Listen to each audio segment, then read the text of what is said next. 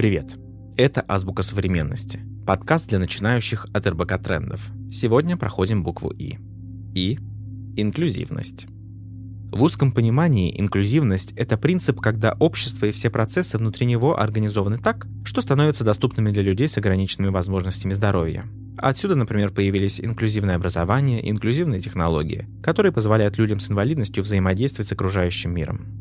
В более широком контексте под инклюзией можно понимать все, что как-то расширяет наши возможности и наш опыт. Часто этот термин стоит рядом с культурным разнообразием. Инклюзивность – это неотъемлемая часть принципов устойчивого развития, утвержденных ООН. Глобальная повестка меняется. Цифровизация и развитие технологий создают условия общей видимости и позволяют людям объединяться. Именно поэтому инклюзия во многом выходит на первый план – смещает фокус в сторону культурного, социального, гендерного и расового разнообразия. А теперь закрепим знания. Повторяйте за мной. И инклюзивность.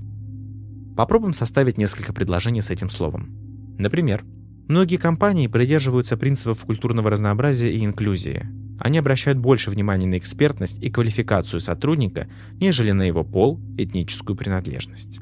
Или эта постановка показала возможность инклюзии в театре, Вместе с профессиональными актерами там играют люди с ограниченными возможностями здоровья. Больше об инклюзии читайте в материалах и слушайте в подкастах РБК Трендов. Это была азбука современности для начинающих от РБК Трендов. Подписывайтесь на подкасты в Apple Podcasts, Яндекс Музыки и на Castbox. Ставьте оценки и делитесь в комментариях словами, без которых, как вам кажется, невозможно представить коммуникацию в 21 веке. До встречи!